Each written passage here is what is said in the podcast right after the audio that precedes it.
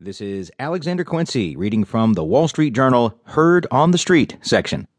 The Fed and Rates. It's the Pause That Refreshes by Justin Lahart. The latest fire in financial markets has only just gone out, and the Federal Reserve on Wednesday showed it has no interest in lighting another match. Paradoxically, this may have made it easier, not harder, for it to tighten policy later this year. The Fed's decision on Wednesday to leave rates